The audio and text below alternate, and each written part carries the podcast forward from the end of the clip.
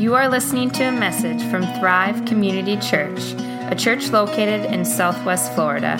For more info, visit us at thrive-fl.org. I'm hoping you've seen how joy makes a difference and what joy is, and that it is not only a present reality, but it is our future. The fact that um, because of Jesus Christ and how he broke into the middle of this world into a into a world that was going off the rails in the wrong direction, and how through his death and resurrection, he has opened up a new way and a new future for us, where he is that future. As the book of Colossians will state, everything holds together in him, everything finds its purpose in him, everything finds its direction and fulfillment in him, and that is our future. He is our future. And that can bring us joy even in the midst of some tough situations in this world. Finally, my brothers, rejoice in the Lord. To write the same things to you is no trouble to me and is safe for you. Look out for the dogs, look out for the evildoers, look out for those who mutilate the flesh. For we are the circumcision who worship by the Spirit of God and glory in Christ Jesus and put no confidence in the flesh. Though I myself have reason for confidence in the flesh also, if anyone thinks, else thinks he has reason for confidence in the flesh, I have more circumcised on the eighth day, of the people of Israel, of the tribe of Benjamin, a Hebrew of Hebrews, as to the law, a Pharisee, as to zeal, a persecutor of the church, as to righteousness under the law, blameless. But whatever gain I had, I counted as loss for the sake of Christ. Indeed, I count everything as loss because of the surpassing worth of knowing Christ Jesus my Lord. For his sake I have suffered the loss of all things and count them as rubbish in order that I may gain Christ and be found in him, not having a righteousness of my own that comes from the law, but that which comes through faith in Christ, the righteousness from God that depends on faith, that I may know him and the power of his resurrection, may share his sufferings, becoming like him in his death, that by any means possible I may attain the resurrection from the dead. Not that I have already obtained this or am already perfect, but I press on to make it my own because Christ Jesus has made me his own. Brothers, I do not consider that I've made it on my own. But one thing I do, forgetting what lies behind and straining forward to what lies ahead, I press on toward the goal of the prize of the upward call of God in Christ Jesus. Let those of us who are mature think this way. And if anyone, anything you think diff- otherwise, God will reveal that also to you. Only let us hold true to what we have attained. Okay. Wow.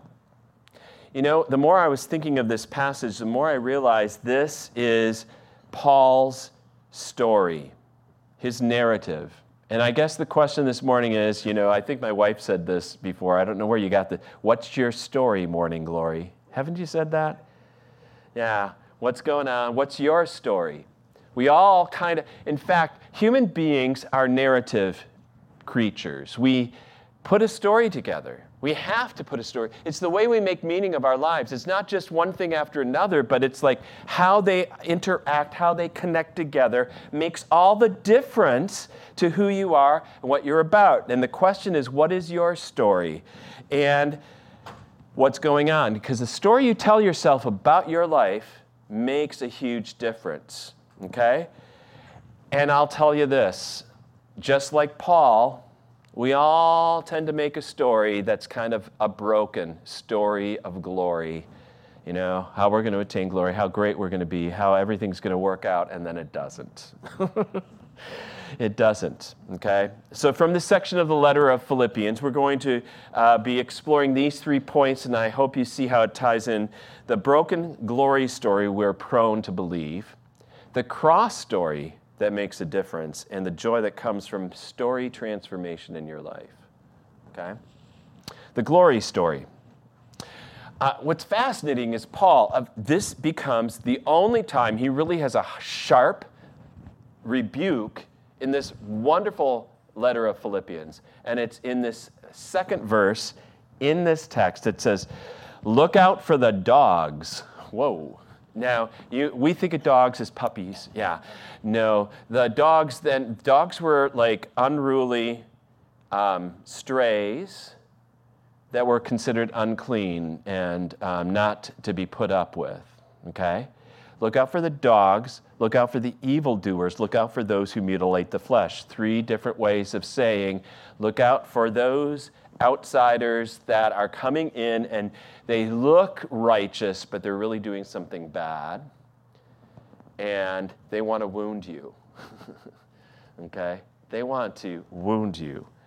It's quite the break from what he says at the beginning uh, of this. Finally, my brothers, rejoice in the Lord. To write the same thing to you is no trouble. It's like, in fact, that's why a number of commentators have mentioned that this disjoint between these two verses seems to be so stark. Is it coming from two different letters that were compiled together? But I think he's telling you watch out for those who are going to rob you of the joy that is yours in the story of Jesus Christ in your life and they are going to come at you in a way that looks good, but is really intended to bring about destruction, whether they realize it or not.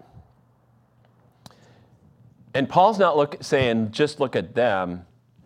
He was one of them, if you want to put it. He says in Philippians 3 4 to 6, though I myself have reason for confidence in the flesh also, kind of like these individuals who were coming in and saying, Look at what we've been able to accomplish, we're keeping the law. He says, If anyone else thinks he has reason for confidence in the flesh, I have more.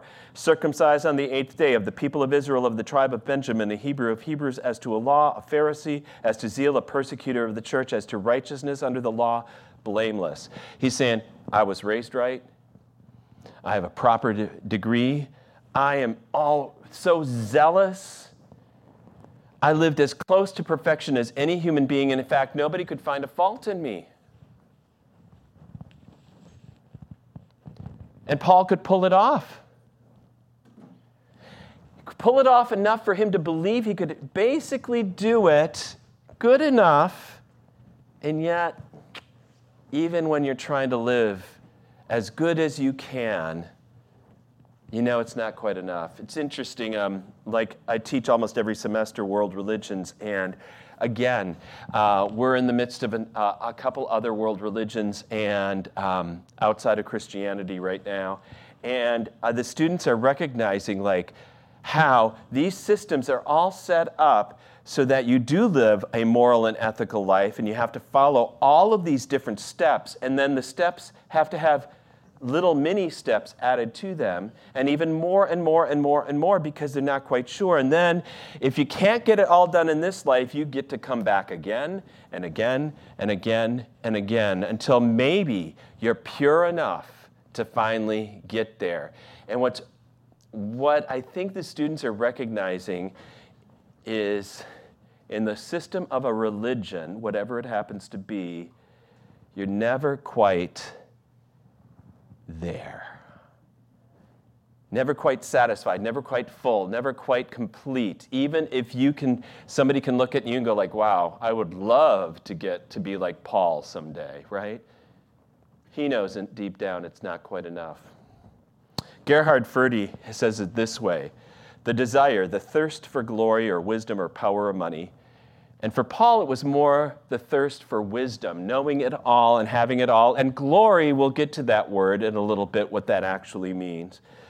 But it's never satisfied by the acquisition of what is desired. The more we get, the more we want. There's never real satisfaction, never the confidence that we have done enough. How much money does it take to make one happy? Just a little more. As sinners, we are like addicts, addicted to ourselves and our own projects. The theology of glory simply seeks to give those projects eternal legitimacy. So that's the question. What's your story, morning glory? What's your glory story? Where are you finding your worth? Where are you trying to find your enoughness? Where are you trying to find your glory? The word glory, actually, in the Hebrew understanding of it, is weightiness, substance means kind of like something substantial finally. So many times we don't feel like we're quite full or we have enough. We need a little more, we need a little more, we need a little more. That's the thirst for that glory that someday we'll get. And so often we tell us our story in such a way as it's a quest to get that glory, whatever it is. here are some examples of what your glory story can look like. These are not exhaustive, but just a few. Like, I need to look good. That is, be good enough as I can be, nearly perfect, and then people will love me. Don't let anybody see a flaw because you're not quite sure how they're going to respond to you then. Or how about, I am worthy of love when I am helping other people. As long as I can help them a lot, then I know they're going to love me back. Or when I perform, when I achieve, when I get the right grades, when I get the right accolades, then I am somebody. If I fail, I am worthless. You know, a lot of people, I think this one, my life is valuable when it's filled with expensive things and fun things and experiences. If nothing's going on, the last thing I can handle is boredom. I'm trapped. I feel worthless. Or finally, there are some that say, hey, it's a tough world. You got to fight for everything you get. You got to make it up. Don't let anybody ever see a weakness in you. And each of these stories are trying to gain that feeling of substance and fullness and completeness that never is quite there. The problem with these glory stories, they're really based on fears or they're based on pride. They make you more self focused or more vain. And that's kind of why I'm prone to believe it, because I don't mind being focused on myself. But they're all broken, they don't work. And I have a feeling Paul it's interesting when you see how Paul uh, tells his story over, it. and he tells his story multiple times in the book of Acts, here in Philippians. He'll tell it uh, in other circumstances, uh, Galatians, etc he tells his story about that road to Damascus, but I have already feeling that his zeal was covering up a dissatisfaction, knowing the fact that he wasn't quite good enough, and he, he already kind of wanted to get off that uh, legalistic train. You know, it just wasn't working for him. And Jesus gave him the absolute best reason ever. Because Paul could sort of believe maybe I'll get there. I can maybe do it. I've tried. I know all 613 commands in the Torah. I can do it. But Jesus confronts him and just says simply, Why, Paul, are you persecuting me? Why are you kicking against the goads? You know, the athlete, she can gain her worth from her performance until she has an injury.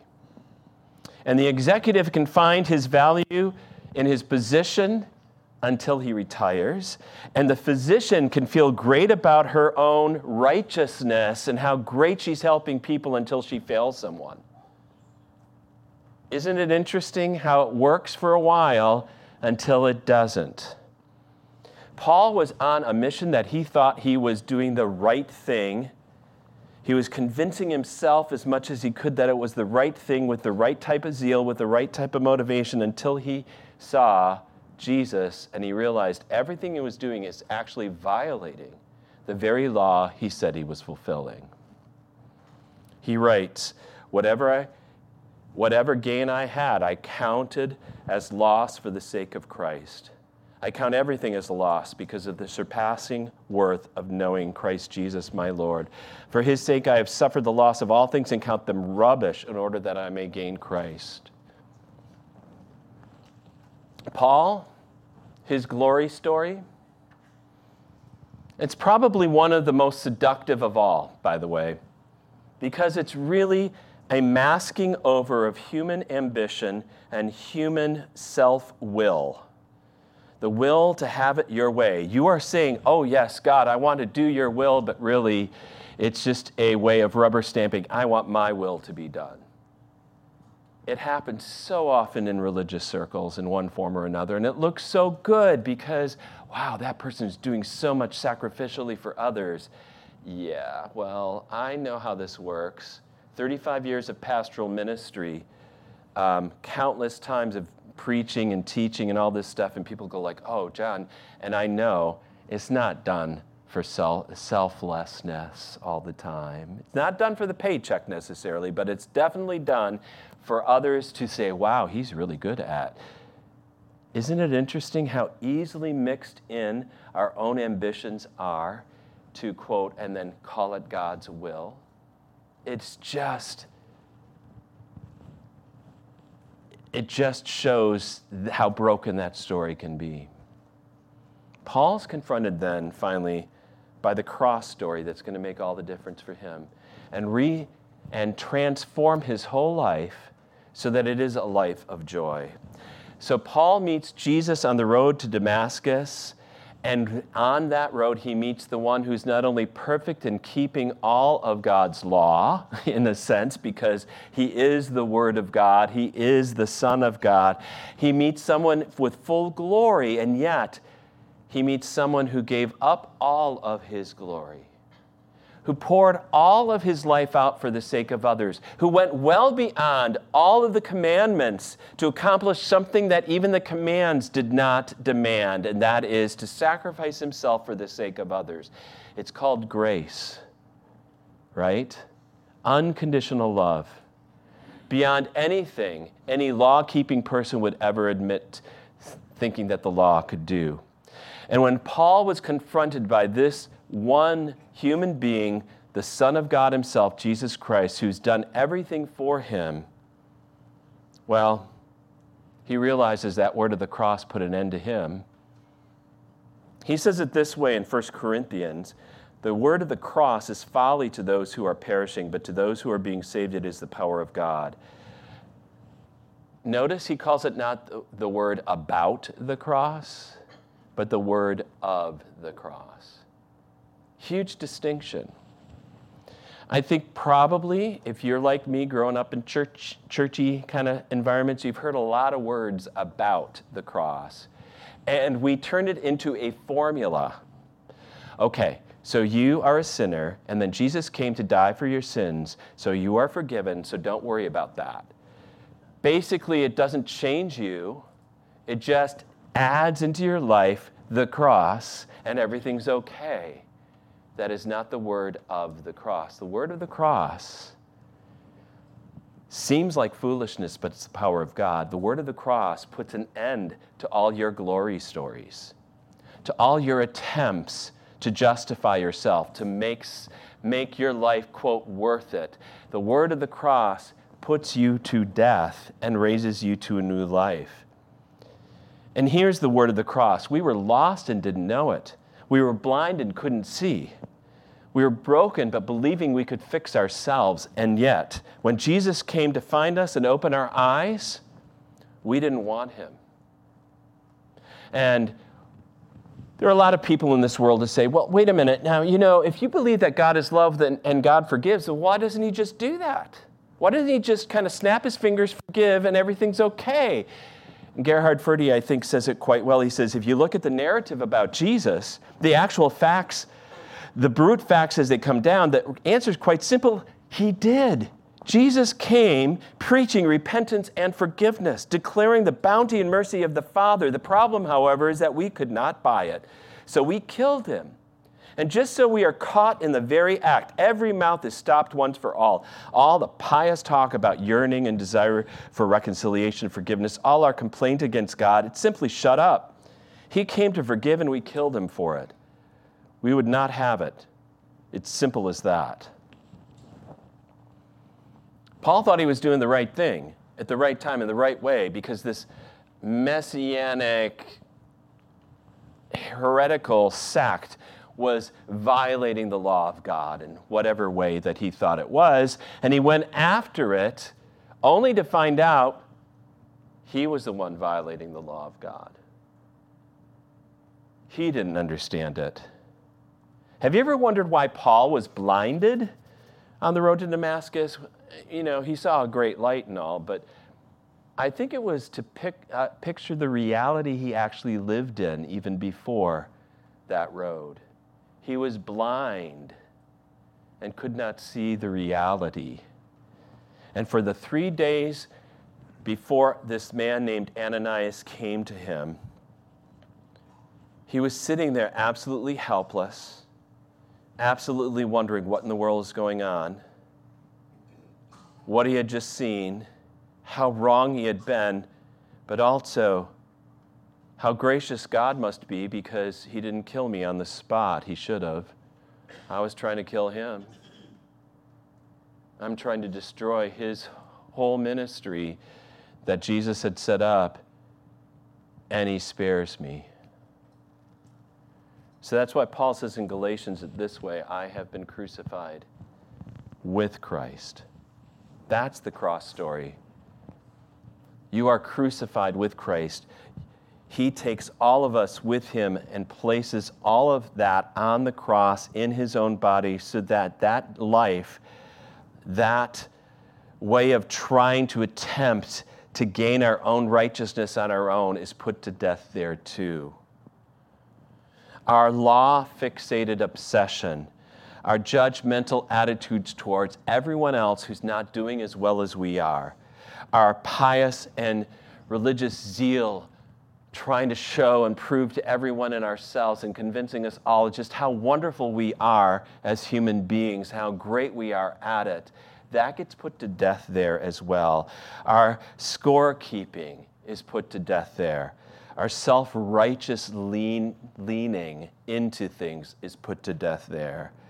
That's the cross story. And that actually brings you joy. It frees you from the rat race of trying to make your own righteousness to prove your worth and your value. The joy comes with a new story. Paul continues with Galatians 2:20, I have been crucified with Christ. It's no longer I who live, but Christ who lives in me. In the life I now live in the flesh, I live by faith in the Son of God who loved me, gave himself for me. Did you get that? That's his story now. He is loved. Jesus gave my, his life for me. That's the center of his story. Ian Cron, in his book, The Story of You, puts it this way All transformation begins with story transformation. You won't change if you don't break free from your old self defining story. You aren't going to change if you don't see that God has already changed you, changed your status with Him. If you think, well, you know, I've got to, I've got to achieve, I've got to make the grade, I've got to get ahead, I've got to um, be better than anyone else. If you have to feel like you've got to be the competitor all the time, you can add Jesus into that picture and he's just helping you to be a better competitor. That's not going to do it. It needs to be a transformed story where now you say, For to me to live is Christ For me to live is to live in the grace and love of God. And the life that I have now is a life of faith based on what He has already done for me and the joy He sets before me, the joy of eternity that's a total gift. And now I can live imperfectly knowing what's ahead of me. Paul tries to counter kind of a perfectionist tendency, it seems like, that some of the Philippians had when he writes at the end of the section we looked at Not that I've already obtained this or I'm already perfect, but I press on to make it my own because Christ Jesus has made me his own. Brothers, I do not consider I have made it my own. But one thing I do, forgetting what lies behind and straining towards what lies ahead, I press on toward the goal of the prize of the upward call of God in Christ Jesus. that word for perfection or being perfect is the Greek word teleos, which is where we get kind of telescope, you know, that goal, that ending, the total at the end of the road. We get there finally. He, Paul's saying, I haven't arrived yet, but I'm heading that direction, and God is calling me into it. And He's comfortable, perfectly comfortable being imperfect now. What's interesting is he uses that word two times in this passage. The first time is to say, I'm not perfect yet. And then he later on says um, this in Philippians 3.16, let those of us who are teleos, mature. We translate it mature, but it's basically the same word as perfect. Let those who, who are mature, who are complete, realize and have the same attitude. God is going to reveal it to you. In other words, those who are mature in this world, no, they aren't. right? Those who are mature, no, they're not perfect. The best kind of Christian fellowship I think we can have is where we all know we don't have to put on some fake smile and some um, act like we've got our whole act together, any of that stuff, because it's just not true. Maturity in the Christian life is allowing yourself to be imperfect, but knowing God has got you and He's going to bring you to completion. Or I think David Zahl, in one of his books uh, or um, articles, summarizes it. He says, Sanctification, that is, that trying to strive ahead and kind of growing, is really simply the art of getting used to our justification. That is, that we are saved by God's grace. The more you realize God's grace in your life, the more you realize how imperfect you are, the more you realize how that broken story tries to come back in again, but the more you can let the cross story be the center of your life. And the more you're going to be loving on people that you would be surprised at. You're going to be able to share grace with others because you've received grace yourself. You're going to be able to forgive others because you know how much you've been forgiven. You can freely give because you've freely received.